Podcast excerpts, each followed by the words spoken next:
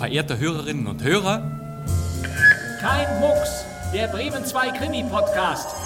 Hier ist die Polizei. Was ist denn eigentlich los? FBI. Oh. Mord? Kennen Sie diesen Mann? Das ist meine Sekretärin. Dann war es Mord. Nein. Nur das gibt's doch nicht. Es war ein Unfall. Will man mir was anhängen? Ja. Ich weiß, wer der Mörder ist. Was? Ruhe! Nein, das darf doch nicht sein. Ich habe ihn nicht umgebracht. Ich... bin doch hier bloß die Haushälterin. Wer ist der Mörder? Nein. Sagen Sie es nicht. Das heißt ja. Ich will drauf kommen, wer der Mörder ist. Aber kein Mucks, das sage ich Ihnen. Und damit herzlich willkommen, meine sehr verehrten Damen und Herren. Es ist wieder einmal Zeit für Kein Mucks, Ihren Bremen 2 Krimi-Podcast mit Radioschätzchen. Jede Woche eine neue Kuriosität aus dem Archiv und das überall, wo es Podcasts gibt. Zum Beispiel in der ARD-Audiothek. Mein Name ist Bastian Pastewka. Musik bitte.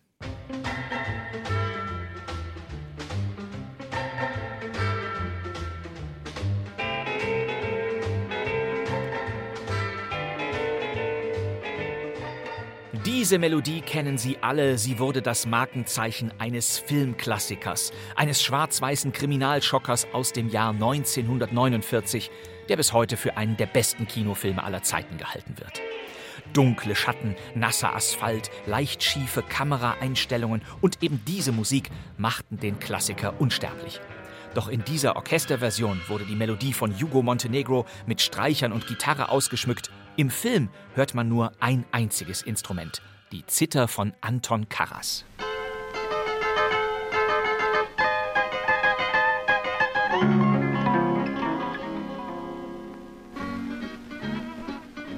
Es ist natürlich die Melodie von Der dritte Mann, ein Krimi von Graham Greene um einen mysteriösen Todesfall. Die Geschichte spielt im zerbombten und in Besatzungszonen aufgeteilten Wien. Der Amerikaner Holly Martins, gespielt von Joseph Cotton, ein abgehalfterter Autor von billigen Wildwestgeschichten, sucht seinen alten Freund. Ich bin ein Freund von Harry Lime. Doch Harry Lime ist vor kurzem Opfer eines Autounfalls geworden. Holly Martins geht der Sache auf den Grund und dabei stößt er auf eine Reihe merkwürdiger Zusammenhänge. Er soll noch irgendwelche Anordnungen getroffen haben. Das kann ich doch nicht wissen. Ich war nicht dabei. Das Einzige, was mich anging, war die äh, Todesursache. Und schließlich erfährt Holly Martins, dass sein Freund Harry offenbar in kriminelle Machenschaften verwickelt war. Das behauptet zumindest der britische Major Calloway, im Film gespielt von Trevor Howard. Sehen Sie den Mann da? Ein gewisser Harbin, Hilfsarbeiter im Militärhospital. Martins trifft auf Harry Limes ehemalige Freundin Anna Schmidt. Doch den entscheidenden Hinweis, der ihn dazu bringen wird, den Fall selbst aufzurollen, kommt von einem Portier, gespielt von Paul Hörbiger. Da war noch ein dritter Mann. Der dritte Mann, ein Welterfolg. Der britische Film wurde Ende 1948 in sieben Wochen gedreht und es sollte ein großer Wurf werden. Die Amerikaner stiegen ein und schickten die Schauspieler Joseph Cotton, Aida Valli und Orson Welles. Der englische Regisseur Carol Reed arbeitete rund um die Uhr und ließ drei Kamerateams durch Wien ziehen. Eines lieferte die Bilder der zerstörten Stadt, eines übernahm die zahlreichen Nachtaufnahmen und eines die Schattenspiele der Kanalisation, die neben dem Wiener Prater, dem Zentralfriedhof und der Litfaßsäule auf dem Platz am Hof eine Art eigener Hauptdarsteller wurde. Dem Schauspieler Orson Welles kam eine besondere Rolle zu. Er war 1948 einer der größten Stars und Filmemacher des amerikanischen Kinos. Citizen Kane, der Glanz des Hauses Amberson und die Lady von Shanghai hatte er gerade hinter sich. Vorher, in den 30ern, war er der prominenteste Mitbegründer des Hörspiels. Er produzierte und sprach Krimis und Mystery-Geschichten. Seine Reihe The Mercury Theatre of Suspense ließ die Hörer von NBC Radio erschaudern. Im dritten Mann hat Orson Welles die Schlüsselrolle. Sein Auftritt ist kurz und beeindruckend, doch Welles leistete sich Mätzchen, um das Drehteam, das in Wien auf ihn angewiesen war, anständig zu verwirren. Immer wieder verließ er das Set oder gleich die ganze Stadt. Deshalb entschied der Regisseur Carol Reed, seinen Star so oft es ging zu dubeln, und das war möglich, weil Orson Welles Figur überwiegend im Dunkeln lauert oder sich als Schattenriss auf den nächtlichen Häusern der österreichischen Hauptstadt abzeichnet. Der Brite Guy Hamilton war Regieassistent. Es ist oftmals sein Schatten, der im dritten Mann sozusagen für Orson Welles einsprang. Guy Hamilton wurde später selber Regisseur. Er drehte zwei Agatha Christie und drei James Bond-Filme. Und mit Bernard Lee und Robert Brown sind im dritten Mann gleich zwei der späteren M-Darsteller aus den Bond-Filmen dabei. Aber natürlich sind auch österreichische Schauspieler und Schauspielerinnen zu sehen. Der eingangs erwähnte Paul Hörbiger etwa, Hedwig Bleibtreu, Annie Rosar, Ernst Deutsch, Erich Ponto oder Siegfried Breuer. Der dritte Mann kam schließlich in die Kinos. Am 31. August 1949 wurde der Film in London uraufgeführt. Ein halbes Jahr später in New York. Die Amerikaner hatten allerdings eine leicht veränderte Version geschnitten, die rund elf Minuten kürzer war.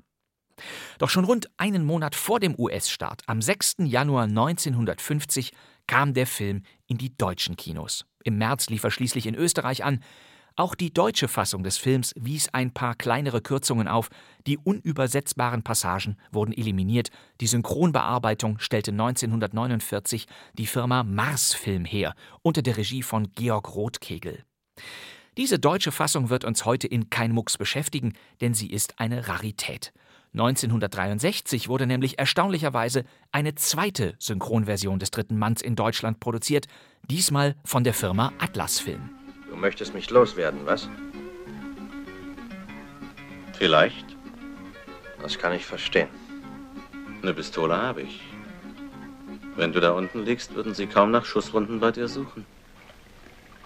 Diese zweite deutsche Synchronfassung des dritten Manns ist die, die bis heute überwiegend in Wiederholungen gezeigt wird, und aus der stammen auch die Ausschnitte, die wir bis hierhin gehört haben. Horst Niendorf sprach Joseph Cotten, Werner Peters sprach Orson Welles, Dagmar Altrichter Aida Walli und Heinz Drache Trevor Howard. Hedwig Bleibtreu und Annie Rosar wurden in beiden deutschen Fassungen unverändert übernommen, sie sprachen ja schon in der Urversion Deutsch.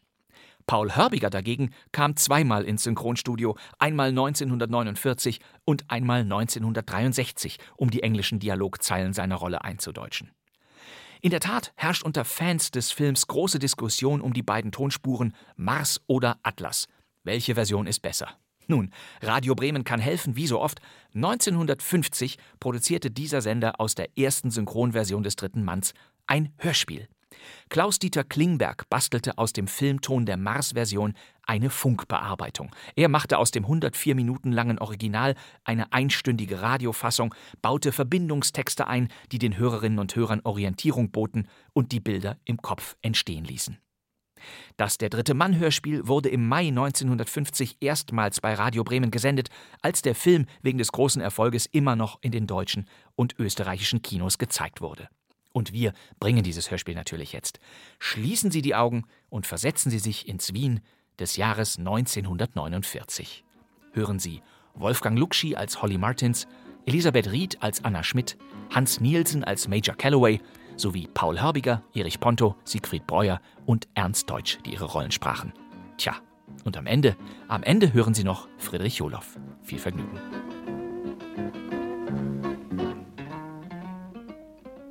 Radio Bremen sendet Der dritte Mann nach der gleichnamigen Alexander Korda Produktion für den Funk geschnitten von Klaus-Dieter Klingberg.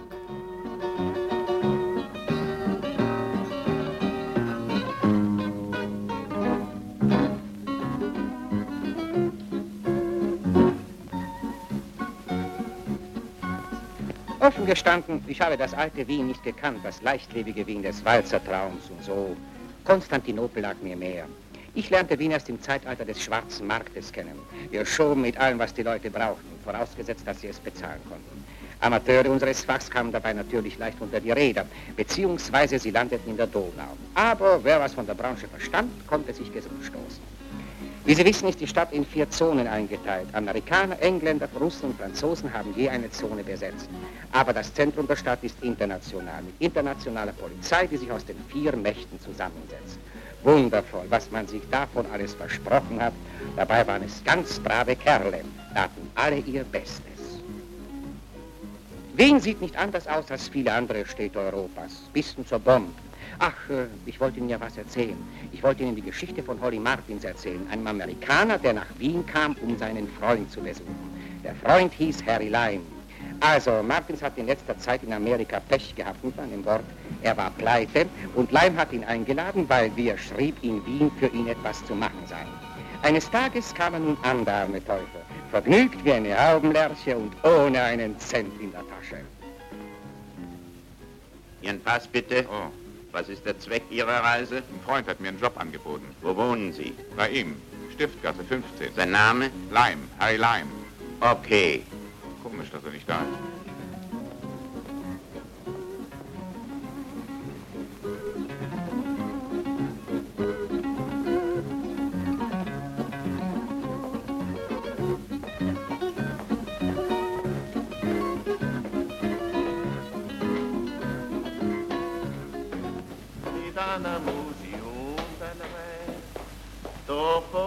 dies im Zwetschgen in der Nähe. Da werden Sie kein Glück haben, mein lieber Herr. Sie kommen um zehn Minuten zu spät. Da ist niemand mehr hier. Sie leiten umsonst. Wieso denn? Mr. Lime ist tot. Unfall. Überfahren vom Auto. Hier, direkt vom Haus. Hab selber gesehen. War sofort tot. Er ist schon im Himmel. Oder? in der Hölle. Wenn Sie sich beeilen, kommen Sie noch zur Beerdigung zurecht.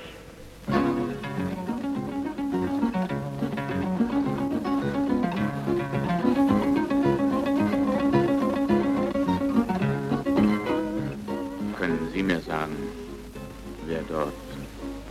Ein gewisser Lime.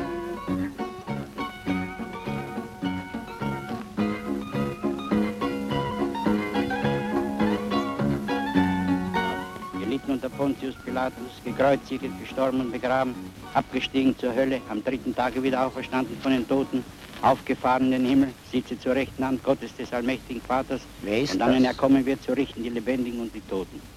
Ich glaube an den Heiligen Geist, die heilige katholische Kirche, Gemeinschaft der Heiligen, Ablass der Sünden, Auferstehung des Fleisches und ein ewiges Leben. Amen. Der Herr, gib ihm die ewige Ruhe, dass sie ruhen in Frieden haben. Amen.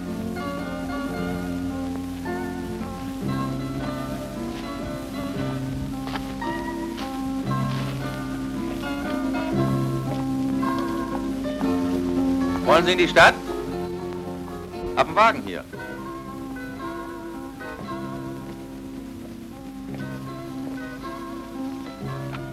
Danke.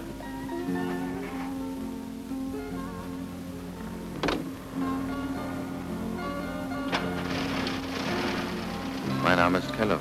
Martins. Freund von Lyon? Ja. Schon lange hier.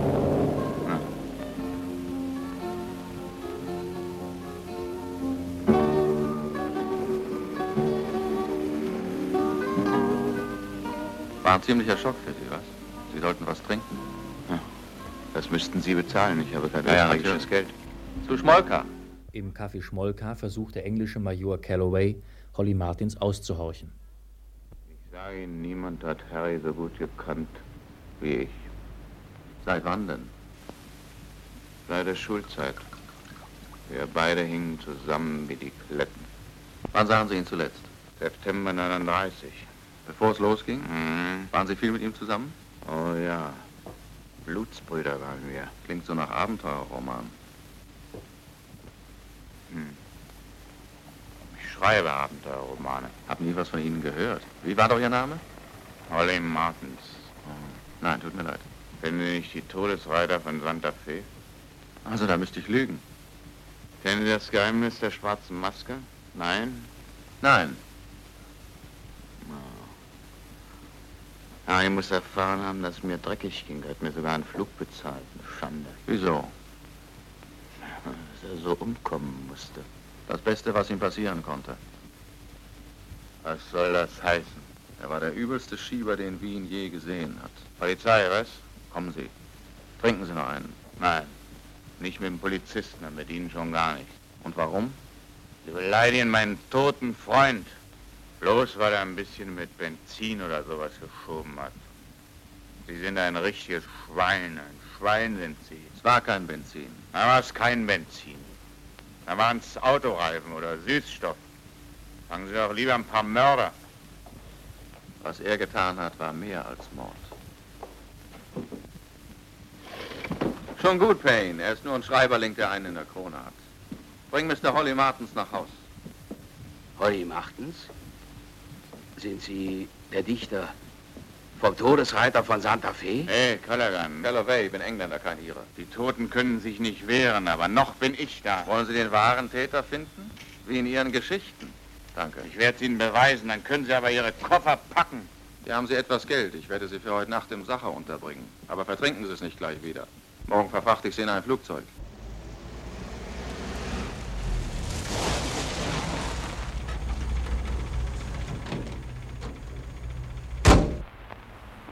Ehre. Mr. Hartmann. Bitte. Major Kelloway, bitte um ein Zimmer für diesen Herrn.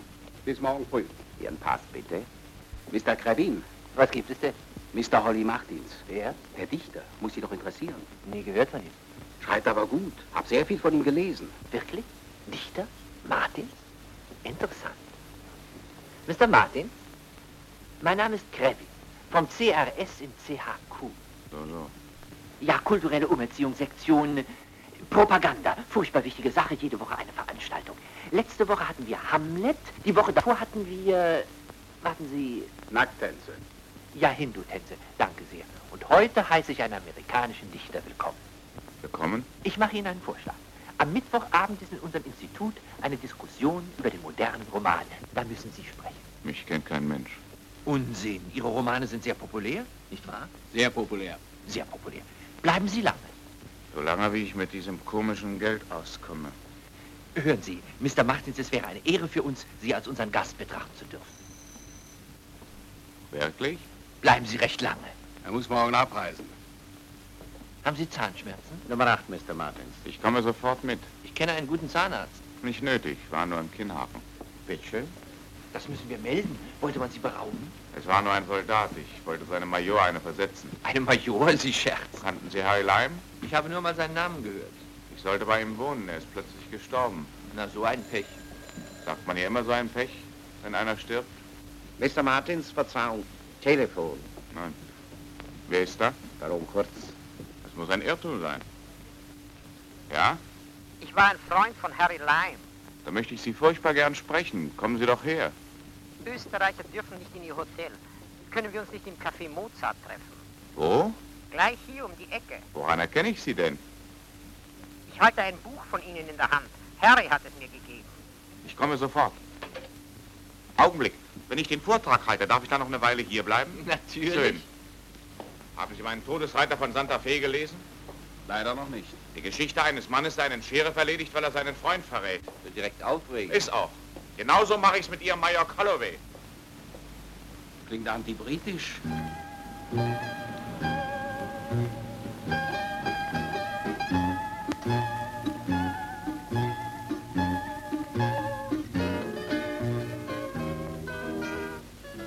Baron Kurz? Mr. Martins? Sehr erfreut. Ah. Wollen wir uns setzen? Ober, zwei, was möchten Sie? Tee, Kaffee? Kaffee? Zwei schwarze. Ganz wundervoll. Diese Spannung. Wieso? Ich meine hier. Gefällt's Ihnen? In jedem Kapitel ist man neugierig, was wohl wieder im nächsten passiert. So. Sie waren ein Freund von Harry? Sogar sein Bester. Außer Ihnen. Hm. Die Polizei behauptet, er war da in irgendwelche Schiebungen verwickelt. In Wien sind wir das alle. Wir alle schieben. Sonst gehen wir unter. Wissen Sie, ich mache Sachen, die vor dem Krieg für mich undenkbar waren. Mal habe ich auf dem schwarzen Markt sogar Fahrradreifen verkauft. Was mein Vater dazu sagen würde. Die Polizei glaubt an ernstere Sachen. Hm, komische Ideen hat die manchmal. Na, ihm kann es vollkommen gleichgültig sein. Ihm schon, aber mir noch lange nicht. Helfen Sie mir? Ich helfe gern, natürlich. Aber wissen Sie, als Österreicher hält man sich am besten von der Polizei fern. Ich fürchte, ich kann Ihnen nicht helfen. Wenn Ihnen mit meinem Rat gedient ist. Selbstverständlich. Wir kamen aus seinem Haus, wie jetzt, und gingen hier entlang. Ein Freund von ihm rief ihn von drüben an, Harry ging hinüber und der Lastwagen kam von dort. Ungefähr hier passiert es. Hier? Ja. Sein Freund und ich hoben ihn auf. Wir trugen ihn hinüber. Es war furchtbar. Furchtbar. Wir legten ihn hin, ungefähr hier. Hier starb er. Sogar im Todeskampf hat er noch an Sie gedacht. Was sagte er? Ich weiß nicht mehr die genauen Worte, Holly. Ich darf Sie doch Holly nennen. Er sprach auch immer nur von Holly. Er nahm mir noch das Versprechen ab, mich um Sie zu kümmern, dass Sie wieder nach Haus kommen. Ja, ja, er hat an Sie gedacht. Aber er hat doch gesagt, dass er sofort tot war. Der Portier meine ich. Er meinte, er ist gestorben, bevor der Krankenwagen kam. Sie waren also dabei und ein zweiter Mann. Wer war das? Ein Rumäne, ein gewisser Popescu. Ich möchte ihn sprechen. Er ist nicht mehr hier.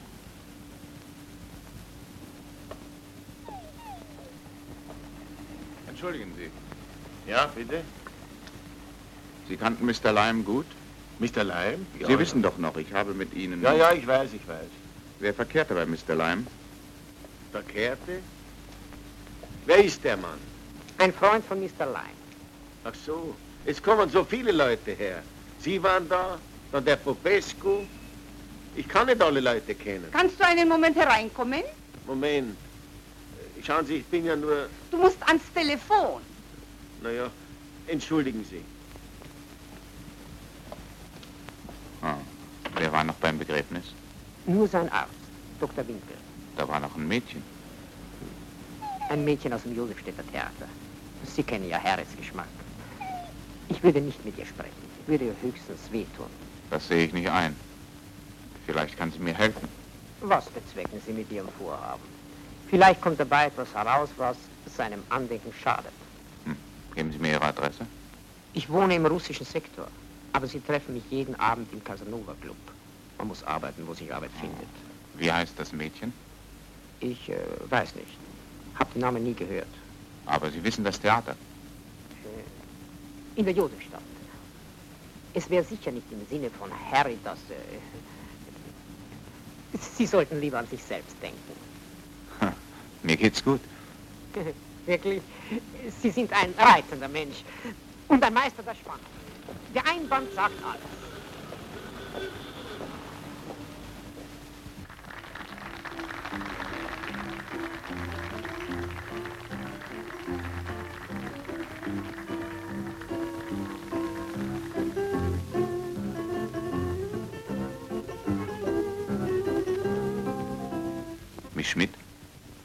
Kommen Sie herein.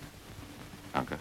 Setzen Sie sich. Danke. Das Stück hat mir großartig gefallen. Oh, Danke. Gute Nacht, Annie. Gute Nacht. Sie waren einfach wundervoll. Hat sie Ihnen wirklich gefallen? Natürlich, es war sehr hübsch. Oh, entschuldigen Sie. Die Leute haben sehr gelacht. So. Vielleicht hat Harry Ihnen von mir erzählt. Mein Name ist Holly Martins. Er hat nie über seine Freunde gesprochen. Oh. Möchten Sie Tee? Gern. Den hat mir jemand auf die Bühne geworfen. Statt Blumen, was mir offen gestanden lieber ist bei den Zeiten. Oder möchten Sie lieber Whisky? Ich habe welchen. Nur etwas Tee, bitte. Dann werde ich ihn verkaufen. Oh, da ist ja noch was drin. Waren Sie mit ihm schon länger befreundet? Ja. Ich möchte mit Ihnen, nein, danke, über Harry Lime sprechen. Was gibt es denn darüber noch zu sagen? Nichts. Ich habe Sie beim Begräbnis gesehen. Tut mir leid, ich habe Sie nicht gesehen. Sie, Sie haben ihn geliebt. Ich weiß nicht. Was soll man hinterher darüber sagen? Ich weiß nur, dass ich auch tot sein möchte. Noch etwas Tee? Nein, vielen Dank. Möchten Sie eine Zigarette? Eine Arme? Danke gern. Ich sprach noch einen anderen Freund von Harry, Baron Kurz. Kennen Sie ihn? Nein. Hat einen kleinen Hund. Ach so, der. Verstehe Harry nicht, dass er mit dem befreundet war. Er hat mir übrigens nach Harrys Tod Geld gebracht. Harry hätte es ihm im letzten Augenblick aufgetragen. Hm. An mich soll er auch gedacht haben. Bisschen sonderbar. Kurz vorm Tode, nicht? Dr. Winkel sagt es mir auch. Dr. Winkel? Wer ist das? Oh, der Arzt von Harry. Wie es passiert ist, ist er gerade vorbeigegangen. Sein Arzt? Ja? Waren Sie bei der Verhandlung? Ja, der Chauffeur wurde freigesprochen. Er hatte sehr gute Zeugnisse, auch von Harry. Es war Harrys Chauffeur? Hm.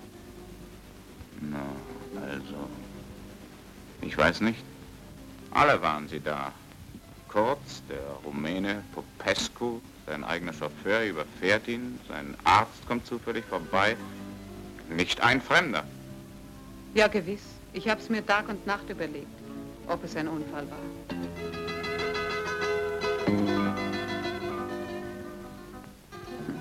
Was nutzt es mir? Er ist tot. Aber wenn es kein Un... Ja, Frau Huber? Ja, ich gehe schon. Wir dürfen nicht so lange Licht brennen. Der Portier war dabei. Ich weiß es nicht. Kennen Sie den Portier? Ja. Martins versucht, den Portier einem Verhör zu unterziehen. Sehen Sie gleich da unten, ist es passiert. Vor der Tür direkt. Haben Sie es gesehen? Gesehen nicht, nur gehört, gehört. Starkes Bremsen. Hm? Ich rasch zum Fenster und sah noch, wie sie ihn hinübertrugen auf die andere, zum Josef, zum Kaiser Josef Denkmal. Warum brachten Sie nicht ins Haus? War er bewusstlos? Natürlich, selbstverständlich. Sie waren also auch der Überzeugung, dass er nicht mehr lebte. Das war ganz unmöglich. Der war bestimmt nicht mehr am Leben. So wie sein Kopf, das war deutlich zu sehen. Mir hat man gesagt, er hätte noch gelebt. Aber woher? Der war gleich tot, da brauchen Sie keine Angst Ja, aber man hat doch behauptet, Er war gleich tot. Willst? Gleich tot. Moment, ja, warte ein bisschen, warte ein bisschen. Fräulein Schmidt? Fräulein Schmidt, Sie wissen es doch auch. Äh, er war gleich tot. Ja, er war gleich tot. Haben Sie gehört? Er war gleich tot. Aber das ist doch alles Irrsinn. Wie kann er noch von mir und dieser Dame gesprochen haben, wenn er gleich tot war? Warum haben Sie das nicht angegeben? Äh, es ist besser, man mischt sich nicht hinein in solche Sachen. In was für Sachen? Hm, ich bin nicht der Einzige gewesen, der keine Aussagen gemacht hat. Wer noch? Drei Männer haben ihren Freund weggetragen. Kurz? Ja? Der Rumäne? Ja? Und Da war noch ein dritter Mann, der nicht ausgesagt hat. meinen Sie den Doktor? Nein, nein, der kam erst später. Nach dem sind rüber zum Denkmal. Wie sah der Mann aus?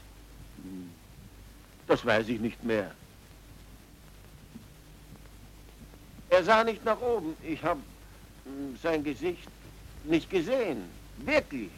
Woher soll ich überhaupt wissen, wer das war? Es war irgendjemand. Irgendjemand. Hallo? Hallo? Wer ist da? Hallo? Warum antworten Sie nicht? Hallo? Wer war das? Es hat sich keiner gemeldet. Mir hat man gesagt, es sind nur zwei Männer gewesen. Sie müssen zur Polizei gehen. Zur Polizei? Warum zur Polizei? Ist doch ein Blödsinn, Ja. was Sie da sagen. Ja. Unsinn, alles Unsinn. Es war ein Unfall. Wie können Sie denn das behaupten? Sie haben drei Männer gesehen, die einen Toten wegtrugen. Der Arme macht mir ganz deppert. Hätte nur auf meine Alte gehört. Die hat mir gesagt, mit ihnen habe ich nur Ärger. Jawohl. Dann werde ich zur Polizei gehen. Von mir aus geht's zur Gasanstalt, aber mir lassen aus mit der Polizei. Das hat man davon, wenn man freundlich ist mit den Ausländern. Hätte ich bloß auf meine Frau gehört. Die hat mir gleich gesagt, die Hand von der Puten, du verbrennst deine Finger. Ich weiß überhaupt nichts. Ich habe nichts gesehen und ich habe nichts gehört. Das alles geht mir gar nichts an. Sollte Sie aber was angehen. Ah, jetzt hat sie mir Zöde geschlagen. Wir lassen es aus mit der Polizei. Das hat man davon, wenn man freundlich ist zu den Ausländern. Jetzt aber wir. Fräulein Schmidt, bitte. Sie waren mir immer sehr sympathisch, das wissen Sie ganz genau. Aber solche Herren bringen Sie lieber nicht daher. Verlassen Sie diese Wohnung, bitte. Sonst vergesse ich meinen wienerischen Charme. Ich bläder Hirsch. Nur weil ich höflich sein will, kriege ich jetzt Scherereien mit der Polizei. Mischen Sie sich da lieber nicht ein. Wenn ich etwas herausbekomme, darf ich Sie dann besuchen? Miss Schmidt, hören Sie, ich werde dieses lächerliche Gerede über Harry aus der Welt schaffen. Ich verspreche es Ihnen. Er hat mal gesagt, ich lach zu viel. Sagen Sie, wie war der Name von Harrys Arzt? Dr. Winkel. Wenig später klingelt Martins bei Dr. Winkel.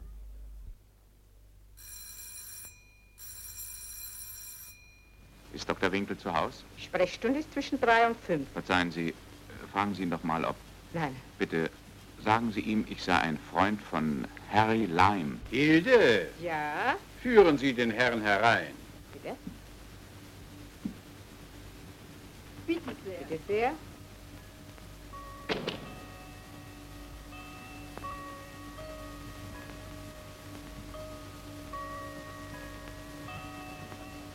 Guten Abend. Dr. Winkel? Winkel. Sehr erfreut, Dr. Winkel. Sie haben ja hier das reinste Museum. Ja. Was willst du hier? Du hast hier gar nichts verloren. Na mach, dass du rauskommst. Ja, komm, komm, komm, komm, komm, sei brav. Ja, sei brav. Nur mach schon, mach schon, mach schon. So ist gut. Ist das Ihr Hund? Ja, würden Sie bitte Mr. Äh, Martins. Martins, was wünschen Sie von mir? Danke. Meine Gäste warten. Wir beide sind Freunde von Harry Lyme. Ich bin nur sein Arzt gewesen. Ich möchte die Wahrheit erfahren. Die Wahrheit? Und die Einzelheiten. Da kann ich Ihnen nicht viel sagen. Er wurde überfahren. Hm. Er war tot, als ich hinkam. Wer war bei ihm? Zwei Freunde von ihm. Nur zwei? Ja, natürlich. Ist es möglich, dass er nicht sofort tot war? Er kann noch gelebt haben, ja, für kurze Zeit. Während sie ihn über die Straße trugen. Ob er sehr gelitten hat? Nein, das glaube ich nicht. War er denn noch fähig, Pläne zu machen für mich und andere in diesen paar Sekunden? Er soll noch irgendwelche Anordnungen getroffen haben. Das kann ich doch nicht wissen, ich war nicht dabei. Das Einzige, was mich anging, war die äh, Todesursache. Haben Sie in dieser Beziehung Zweifel? Wäre es möglich, dass es kein Unfall war, sondern dass er einen, verstehen Sie mich, dass er einen Stoß bekommen hat, Dr. Winkel. Das kann ich nicht beantworten. Die Verletzungen an Kopf und Körper wären die gleichen.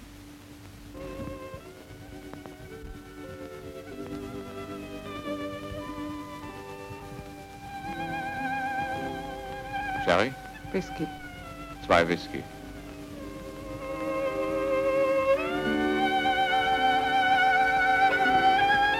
Zwei Whisky? Wie viel? 20 Schilling. Wir nehmen hier kein Besatzungsgeld. Können Sie es auslegen? Hm. ja. Der Kopf ist leider etwas verwackelt.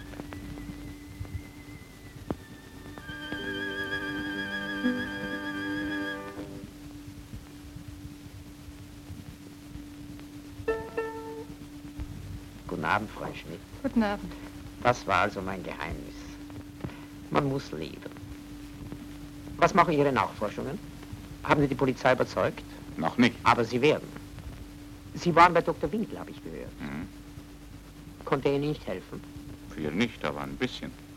Herr Popescu ist heute hier. Der Rumäne? Ja, der Mann, der dabei war. Der ist in Wien? Er ist wieder zurückgekommen. Oh, ich möchte ihn ganz gern kennenlernen. Ich bringe ihn her. Haben Sie noch immer nicht genug? Der Portier sprach von drei Männern. Zwei sind hier. Herr Popescu, Mr. Martins. Guten Abend. Harrys Freunde sind auch meine Freunde. Sie entschuldigen mich. Guten Abend, Frau Schmidt. Kennen Sie mich noch? Natürlich. Ich habe ja einen neuen Pass besorgt, Mr. Martins. Sowas soll man eigentlich nicht jedem erzählen, aber Sie waren mir auf den ersten Blick sympathisch. Menschlichkeit ist Pflicht. Zigarette, Frau Schmidt? Ja, danke. Behalten Sie alle. Ich hörte, Sie haben Harry damals... Zwei Doppelwhisky. Und was wünschen Sie? Danke nicht. Äh, entschuldigen Sie. Es war eine furchtbare Geschichte. Ich wollte gerade über die Straße, um Harry zu begrüßen. Er und der Baron gingen auf den Bürgersteig. Wenn ich nicht auf ihn zugegangen wäre, wäre es nicht passiert. Irgendwie fühle ich mich schuldig. Das werden Sie vielleicht verstehen. Also er sah mich, ging vom Bürgersteig runter, auf mich zu. Der Lastwagen... Es war furchtbar, Mr. Martins, furchtbar. Ich hatte sowas noch nicht gesehen. Irgendwas ist komisch bei dieser Sache. Komisch?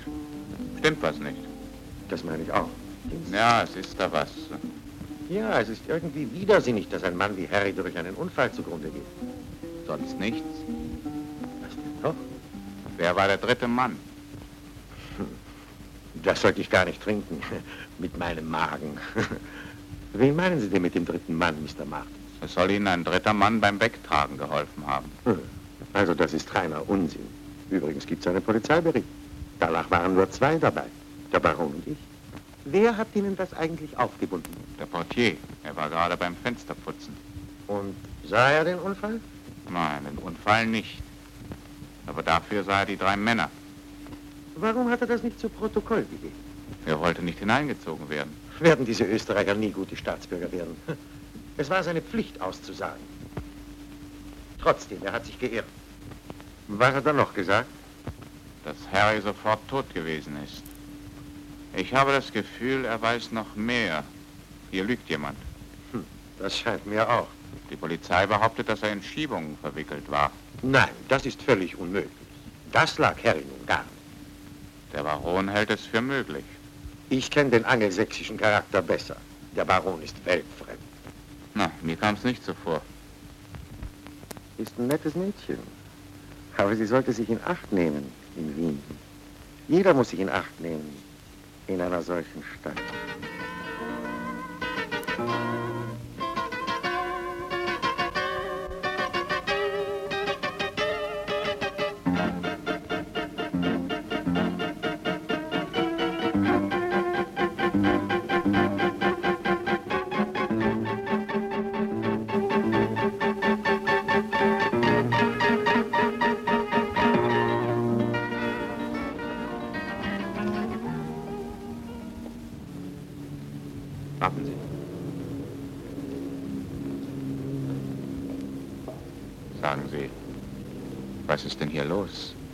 Der Portier ist umgebracht worden. Was sagen Sie? Die Kehle durchgeschnitten. Der Portier ist angetrat. Mit Messer. Was? Ermordet. Was ist denn, Hansel? Papa, der war. Was? Wer, Herr Ja, Papa, ich hab doch gesehen. Das ist der Mörder. Mörder, Mörder. Sie. Haben Sie einen Streit gehabt mit dem Portier? Unsinn. Was heißt das? Hin, wo gehst du hin? Ja, Papa, der war. Der war. Papa, der ist der. Was ist denn? Der Portier ist ermordet worden. Wenn's der ist, der mit dem Portier die Streiterei gehabt hat? Wahrscheinlich ist der der Mörder. Wir müssen hier weg.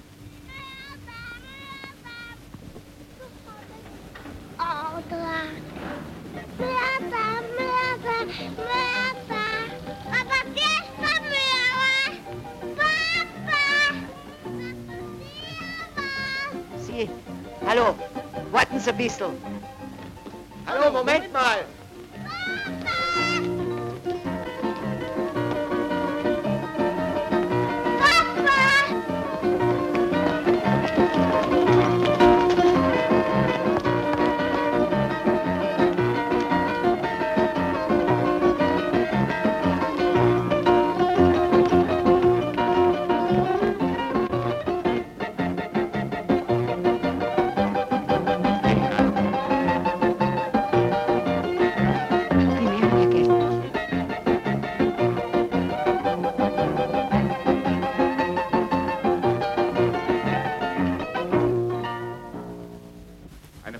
Major Calloway, bitte. Oh, Mr. Martins. Entschuldigen schnell, Sie, das der ist sehr wichtig. Äh, wissen Sie die Nummer? Nein, nein, ich weiß die Nummer nicht. Und dann muss ich sie erst heraussuchen. Kann ich einen Wagen haben? Natürlich. Der Chauffeur wartet ja auf Sie. Bitte, hinterher, bitte. Sie brauchen nicht anzurufen. Zum Hauptquartier.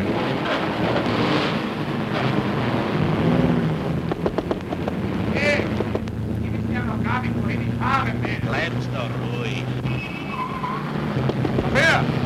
Chauffeur! Hey, Chauffeur! Wollen Sie mich etwa umbringen?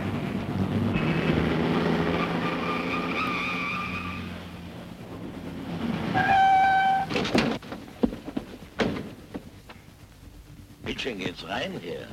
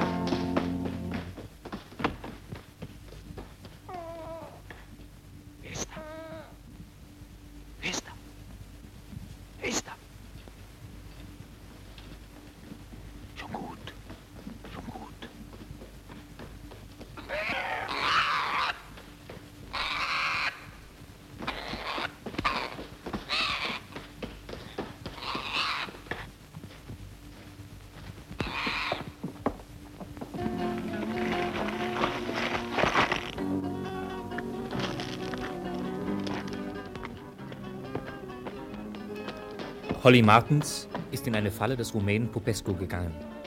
Er kann aber seinen Verfolgern durch ein Hinterzimmer des Hauses, über Trümmerhalden und Bombenkrater entkommen.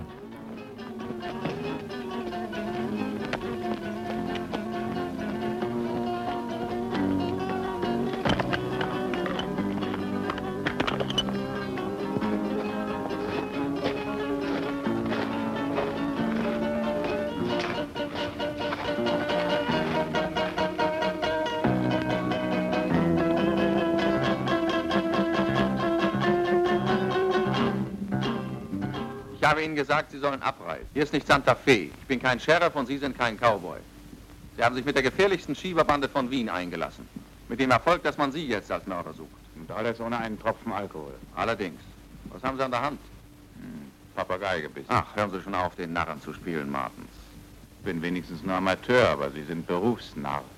Und deine ganze Stadt muss darunter leiden. Payne, gib mir die Harry Lime-Akten und einen doppelten Whisky für Mr. Martens. Ich verzichte auf Ihren Whisky, Caraway. Hören Sie, ich möchte nicht, dass Sie das nächste Opfer der Bande werden. Ich werde Sie in die Sache einweihen. Sie machen mich ja direkt gespannt. Wissen Sie, was Penicillin ist? Klar.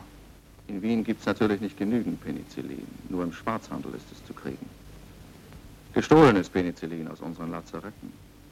Aber es wird natürlich nicht rein verkauft, sondern verdünnt. Verstehen Sie?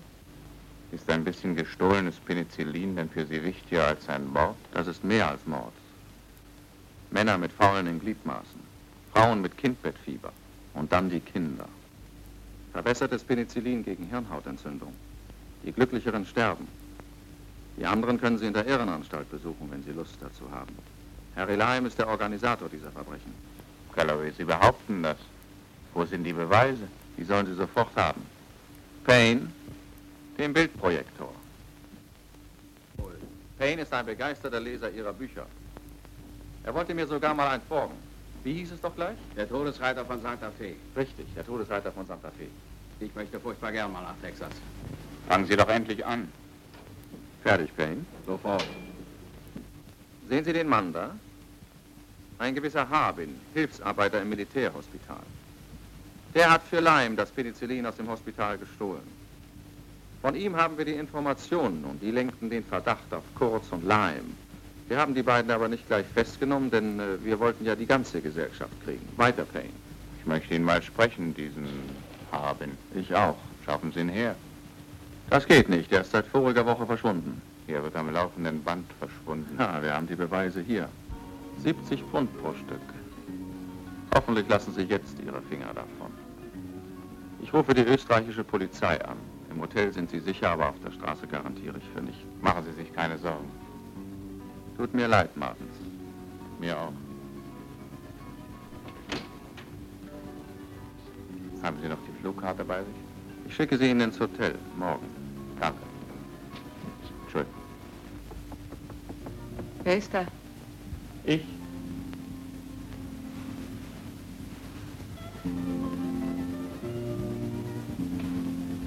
Ich bin's. Guten Abend. Was ist? Was wollen Sie?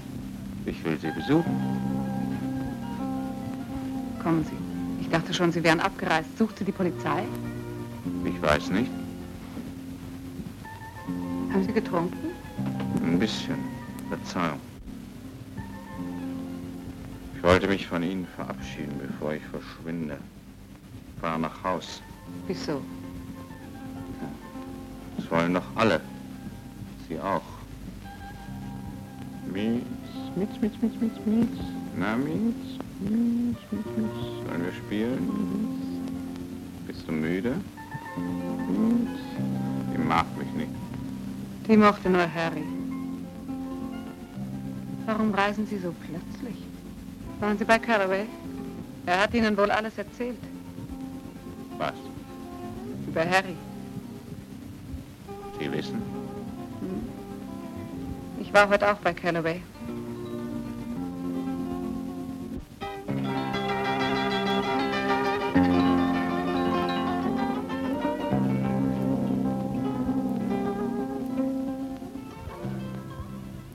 Es ist besser so. Dass er tot ist. Ich wusste, er macht Geschäfte. Aber doch nicht solche. Ich kenne ihn seit 20 Jahren. Ich habe es mir jedenfalls eingebildet.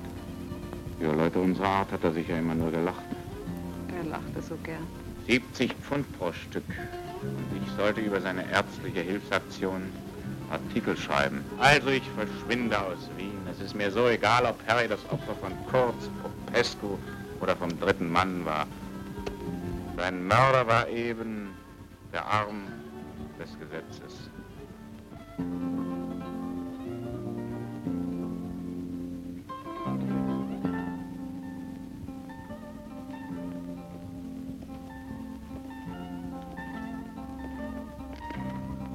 Holly betritt die Straße.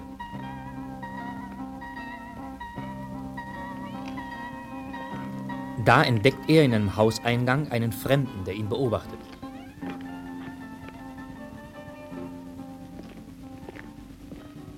Was für ein Spion bist du denn mit deinen Quadratlatschen? Was willst du denn von mir? Bist du stumm? Komm mal raus! Komm, komm, egal wer du bist. Komm ans Licht, wenn du Mut hast. Verdammter Spitzel! Was fällt Ihnen überhaupt ein? Sind Sie deppert? Ja, Sie meine ich. Schauen Sie nicht so blöd. Eine Frechheit ist das, mitten in der Nacht so einen Krawall zu machen. Harry, Eine Frechheit ist das, zu einen Krawall zu machen.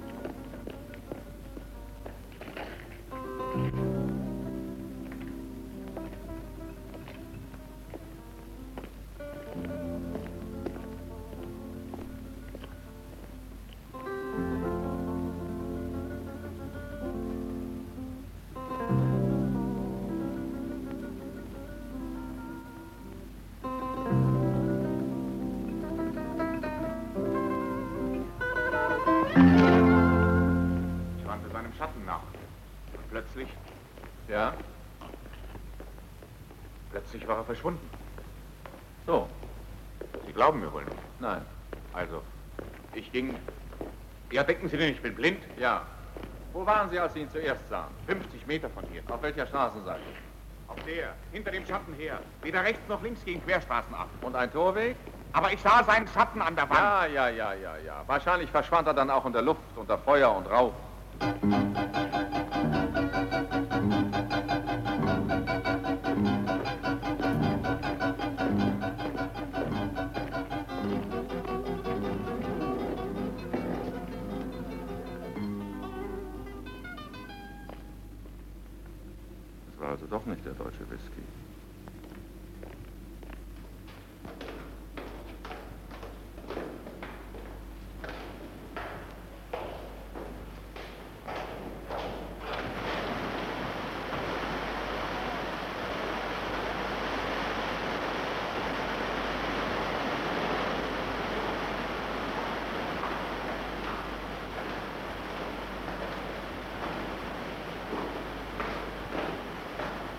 Was ist das?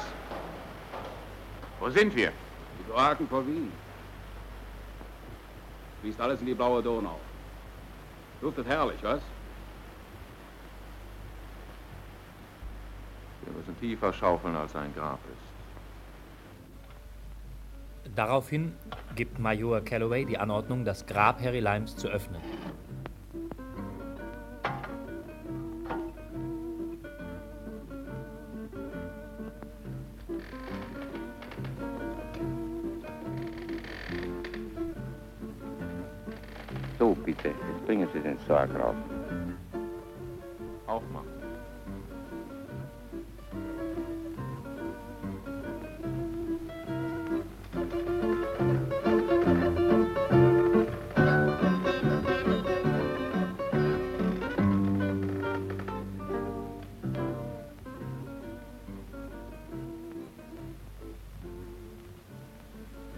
Haben Sie ihn erkannt, Herr Major?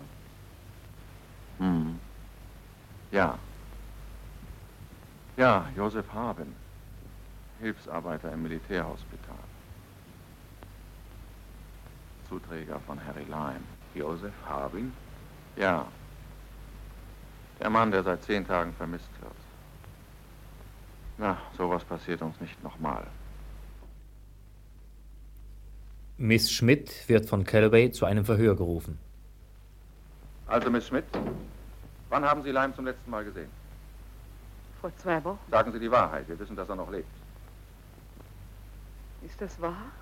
Josef Harbins Leiche lag in dem Sarg. Was sagen Sie? Ich begreife nicht. Man hat für Lyme einen anderen Menschen begraben.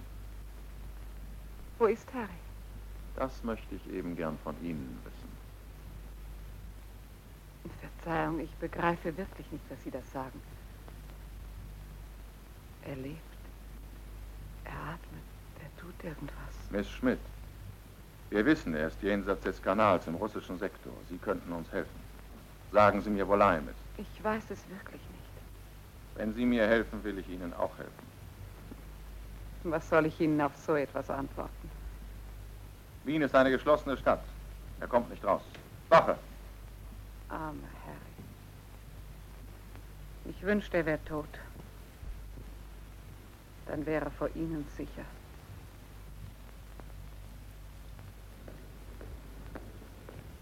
Inzwischen ist Holly Martins zu Dr. Winkel gegangen. Hier trifft er auch Baron Kurz. Nein, Sie? Kommen Sie herauf! Winkel, schauen Sie mal, wer da ist. Ich möchte gern mit Ihnen sprechen. Kommen Sie herauf! Ich warte hier. Ich verstehe Sie nicht. Ich möchte mit Harry sprechen. Sind Sie wahnsinnig? Natürlich. Ich habe ein Gespenst gesehen. Sagen Sie, Harry, ich will ihn sprechen. Ach, Blödsinn. Kommen Sie herauf. Nein, danke. Kein Bedarf. Er soll zum Riesenrad kommen. Glauben Sie auch an Gespenster, Dr. Winkel? Äußern Sie sich gefälligst.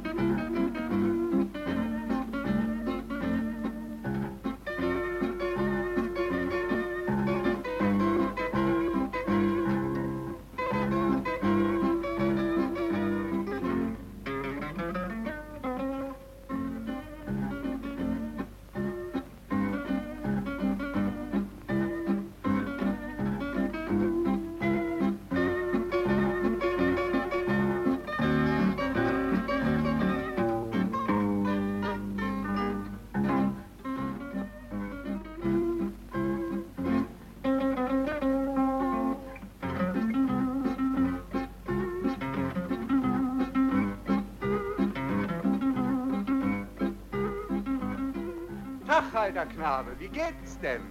Tag, Harry. Na nu, siehst ein bisschen mitgenommen aus. Hör mal. Hm, ja? Ich möchte mit dir sprechen. Mit mir? Natürlich. Komm.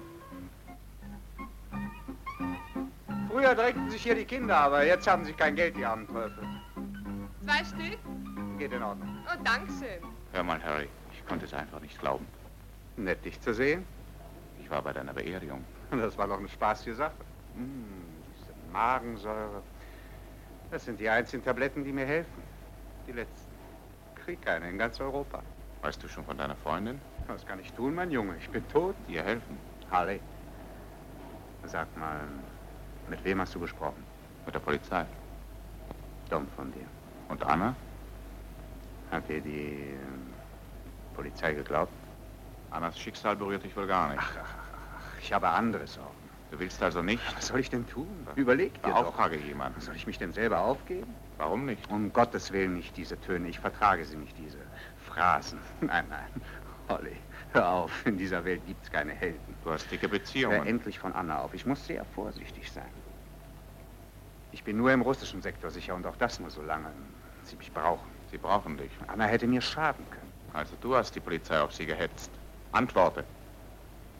Na nu, du bist doch nicht mein Vernehmungsrichter. Aber ich bin auch nicht dein Komplize. Warum nicht? Du würdest dabei gar nicht schlecht fahren. Das bist du nie bei mir.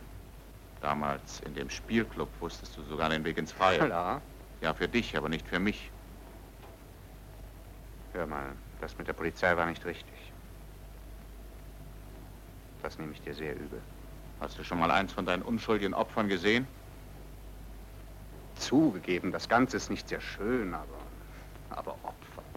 Was für Worte. Sieh mal da hinunter. Würde es dir leid tun, wenn einer von diesen Punkten da für immer aufhören würde, sich zu bewegen? Wenn ich dir 20.000 Pfund für jeden krepierten Punkt bieten würde, würdest du mein Geld zurückweisen oder würdest du Ja sagen, vorausgesetzt, dass keine Gefahr dabei ist? Übrigens, ich bezahle nicht mal Steuern bei dem Geschäft. Nur so kommt man zu Geld. Im Zuchthaus nützt dir dein Geld nichts. Das Zuchthaus ist in der anderen Zone. Sie haben keine Beweise. Wenn du nicht.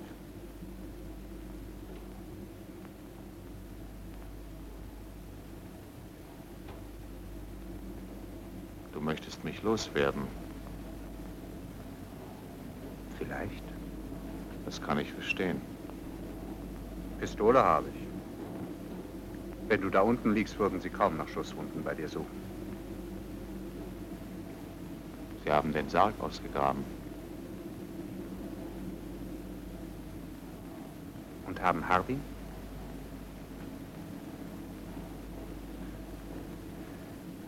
Hm. Schade.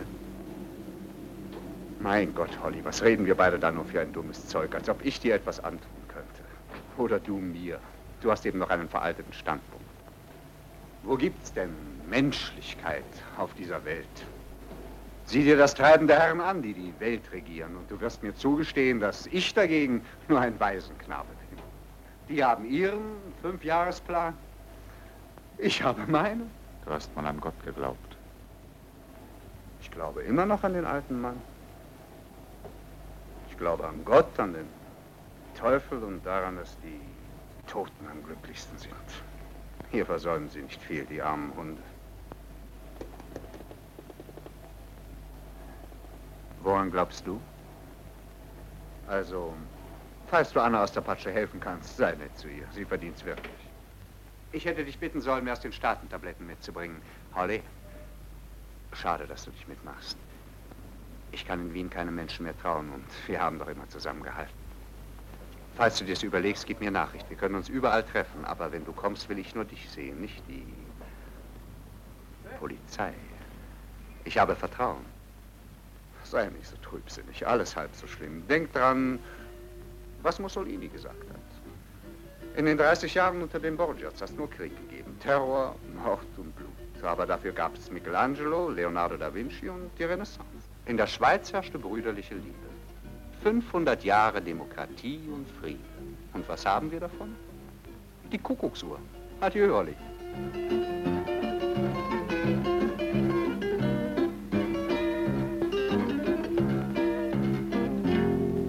Hören Sie, Machten, Sie können sich doch mit ihm verabreden. In äh, irgendeinem Café hier in der internationalen Zone. Ach, was? In der russischen kriegen wir ihn nie. Galloway, Sie verlangen zu viel. Ich bin auch der Meinung, er müsste gehängt werden. Aber 20 Jahre sind eine lange Zeit. Dazu gebe ich mich nicht her. Gut, wie Sie wollen. Auf die Dauer ändert das nichts. Ich kriege ihn. Nicht mit meiner Hilfe. Kommen sich wohl ganz groß vor. Na, ich wollte ja gleich, dass Sie wieder wegfahren. Nicht nur Sie. Also kommen Sie schon. Ich werde sehen, was sich auf dem Flugplatz machen lässt. Ich möchte vorher noch einen kleinen Besuch machen. Nur fünf Minuten. Sie können mitkommen hören. Es wird Sie interessieren. Sie sind doch Schriftsteller.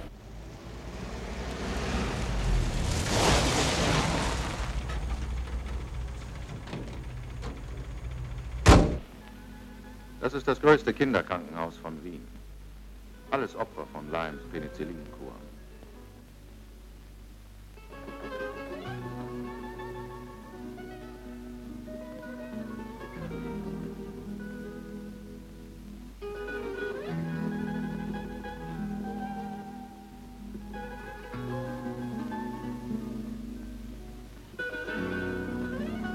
Gehirnhautentzündung. Bekam Penicillin von Lyme. Traurig,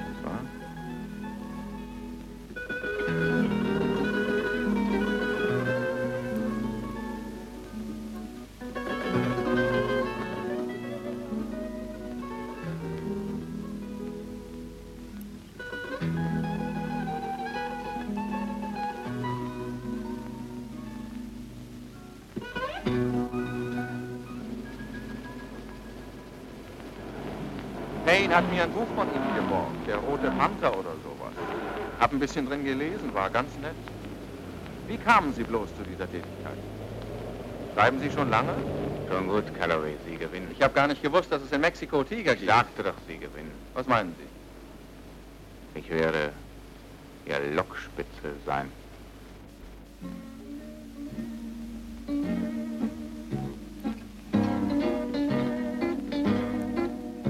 Holly Martins hat sich mit seinem ehemaligen Freund verabredet, um ihn in eine Falle zu locken.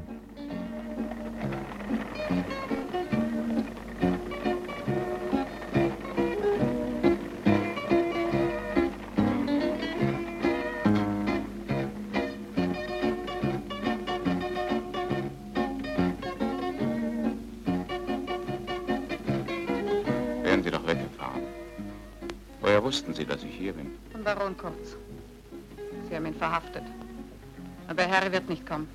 Er ist nicht so blöd. Sie, Payne, gehen Sie mal rüber ins Café. Jawohl. Sie können mir doch nicht erzählen, dass Sie das umsonst machen. Was haben Sie denn bekommen? Ich habe nichts bekommen. Der ehrliche, vernünftige, gute und harmlose Holly Martins. Holly. Schon dieser Name. Es muss ein erhebendes Gefühl sein, für die Polizei den Spitzel zu machen. Harry, lauf weg! Die Polizei ist draußen, schnell!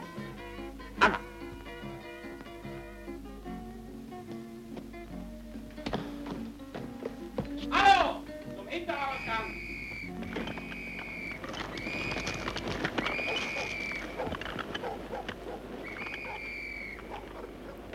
Harry Lime ist in die Falle gegangen. Er versucht zu entkommen.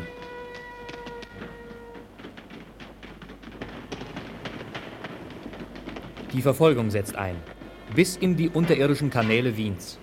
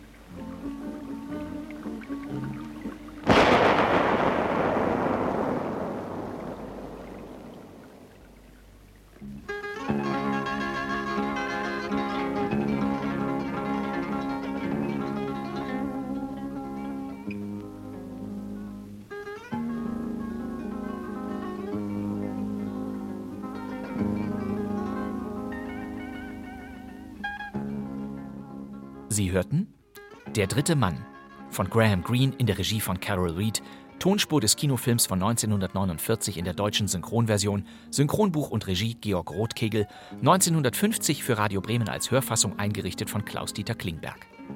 Es sprachen Holly Martins, Wolfgang Luxi, Anna Schmidt, Elisabeth Ried, Major Calloway, Hans Nielsen, Baron Kurz, Ernst Deutsch, Dr. Winkel, Erich Ponto, der Rumäne Popescu, Siegfried Breuer, der Portier Paul Hörbiger und als Harry Lime Friedrich Jolow. An der Zither Anton Karras und dieses Hörspiel lief erstmals am 23. Mai 1950 bei Radio Bremen.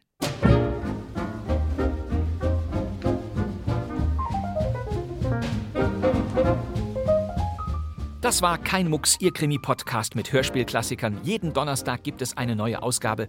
Diese und alle bisherigen stehen nach wie vor in der ARD-Audiothek, auf bremen2.de und überall sonst. Sie wollen sicher wissen, wie es weitergeht. In der kommenden Folge bringen wir wieder einen Funkkrimi ohne Filmbezug, wie sonst auch, einen Krimi von Karl Richard Schon. Dieser Autor hat viele Hörspiele geschrieben, überwiegend mehrteilige Serien. Eine Ausnahme ist sein Stück von 1967, das ist ein Einteiler und der heißt Adamovs Tod. Nächstes Mal. Und damit danke ich Ihnen fürs Zuhören. Das wär's für heute. Mein Name ist Bastian Pastewka, ich sitze im neuen Funksaal von Radio Bremen. Und wir hören uns wieder in der nächsten Folge von Kein Mucks. Bis dann. Tschüss. Also, Wiedersehen.